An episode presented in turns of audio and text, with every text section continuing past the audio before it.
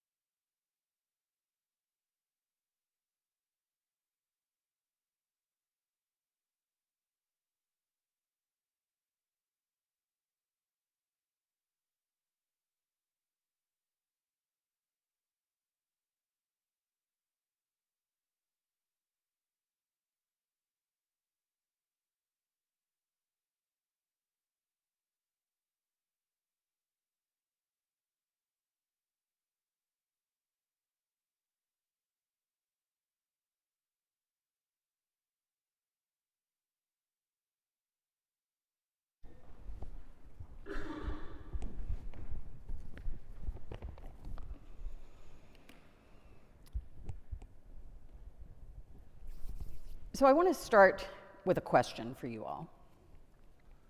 Um, I was going to do the thing where we shine it up there, but I didn't get it in in time. So here's what I'd like to do. This is not rhetorical. I want you to just answer off the top, no wrong answers. Um, just off the top of your head, what are some concerning troubling things happening in the world right now? Yeah, the war in Israel. What else? The war in Ukraine. Homelessness.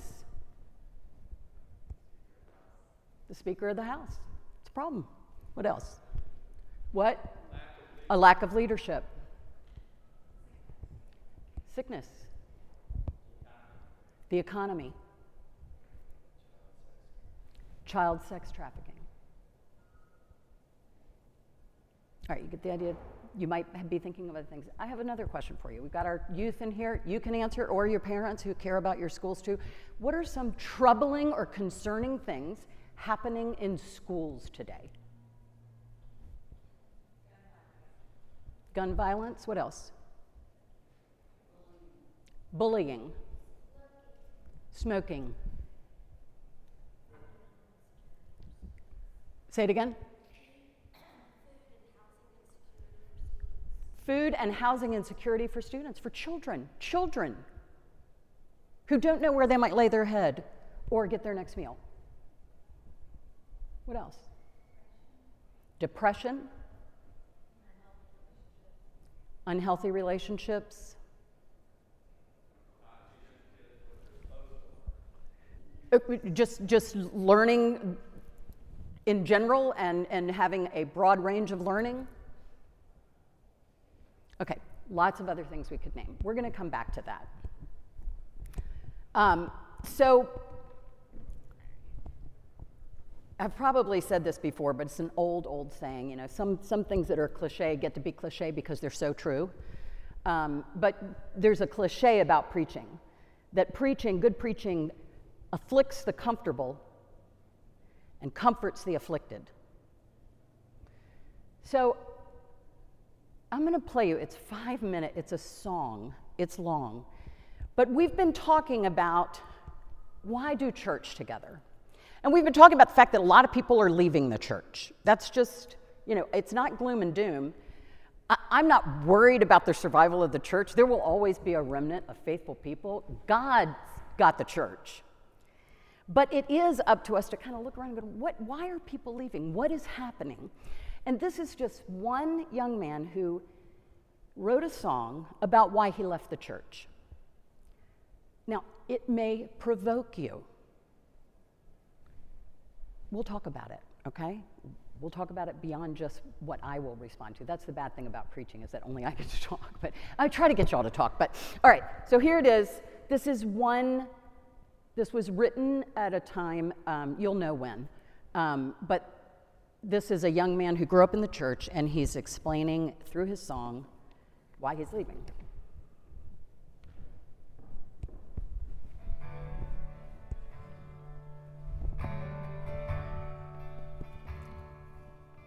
I grew up in your churches, Sunday morning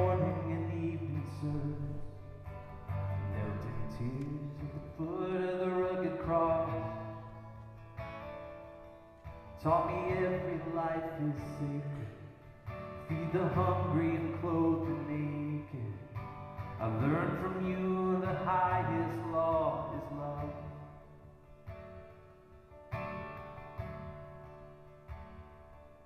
So I believed you when you said I should trust the words in red to guide my steps through a wicked world. I assumed you'd do the same. So imagine my dismay when I watched you lead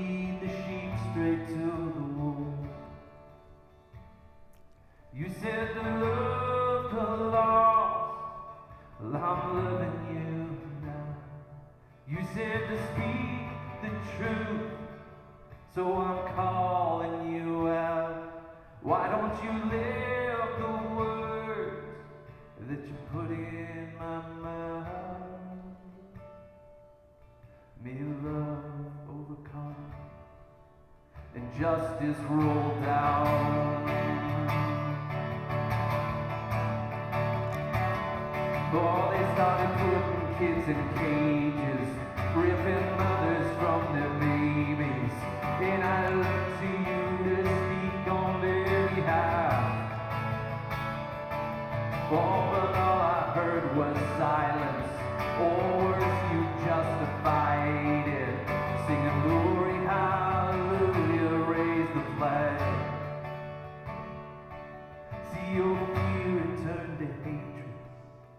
but you baptized it with language torn from the pages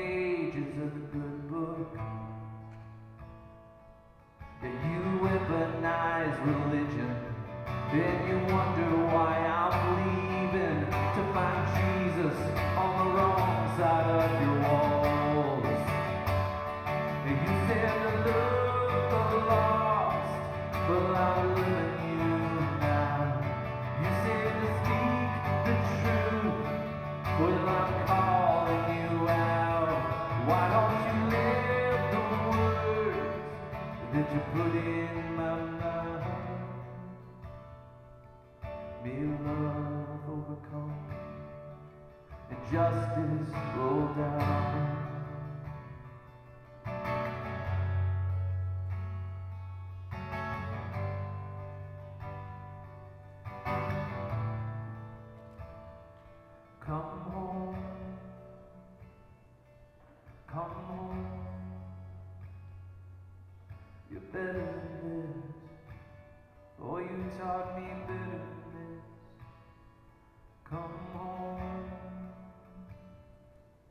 Come home.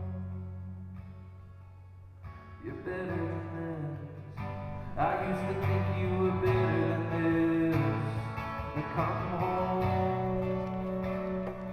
When you go back up, I'm gonna grab the chalice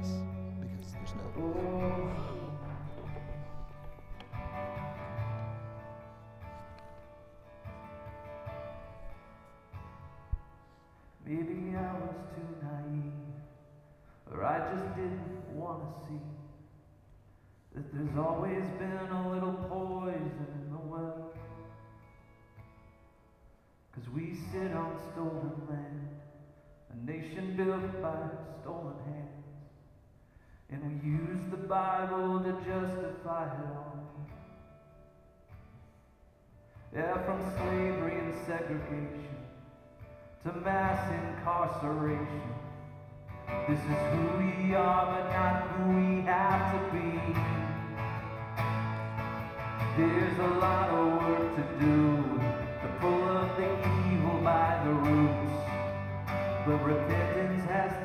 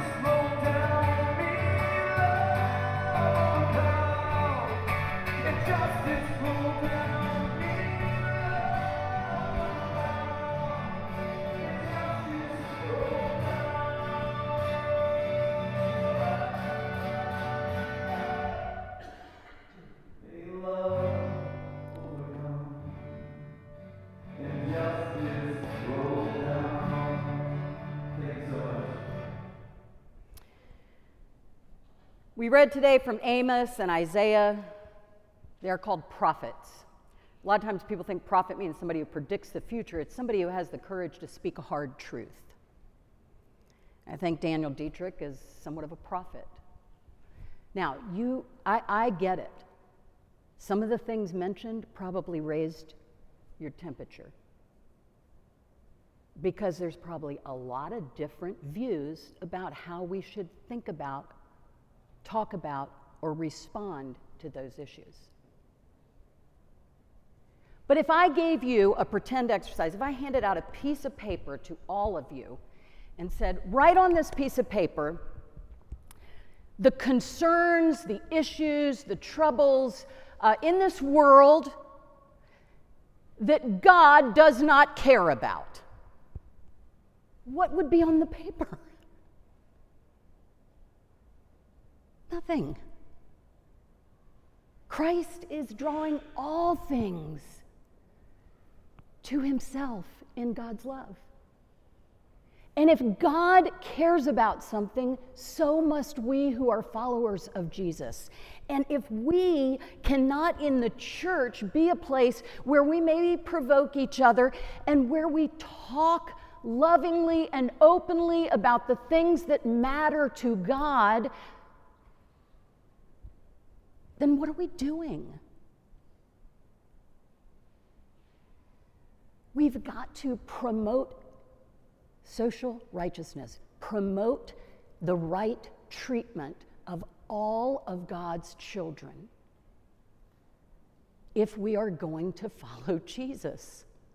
And we might disagree about how to do that best.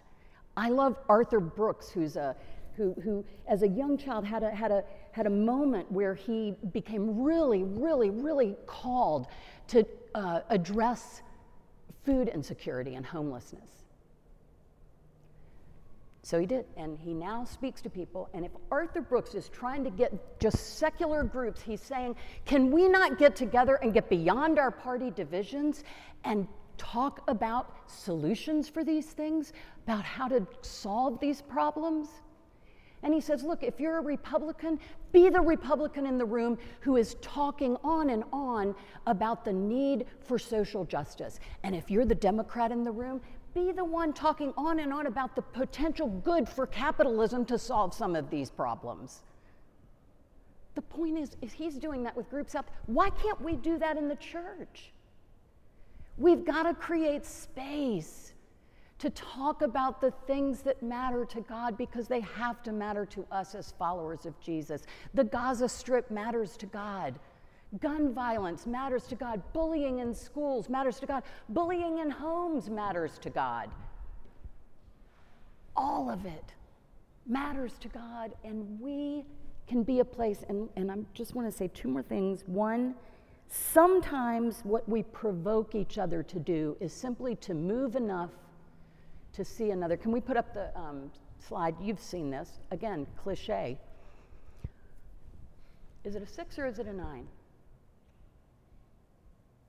Sometimes all we do in this being church is move to get a different viewpoint. That's the movement we provoke in each other. But sometimes it's a movement that says, hey, what is moving in your heart? What is God calling you to do? We cannot fix everything, but that should not stop us from doing what we can. One of my favorite writers is Thomas Kelly. He's a, he's a Quaker mystic, and he has this wonderful uh, quote where he, he, he actually heard it from somebody, uh, the, the quote is, everything matters, nothing matters. He says, that's been the key to my entering in to my unique calling in Christ. everything matters. It's all really big. I've had to, but, but really, you know, you can get in that nothing matters. Like, what can I do that could possibly make, make a difference? But holding those two together, knowing that yes, we're insignificant and small, and in the our lifespan, we're not going to like change the whole world. But God, God's burdened heart for the world has a particular expression in each of us. God's particularized burden is in you and in me. And what we do in the church is we dare each other to move toward serving and sharing our gift our burden that God puts on our heart with a joyous service. That's why we do church. And all of us, young, old, have a calling. And when we come to this table, we do so as people who need sustenance for the journey. We are hungry, and we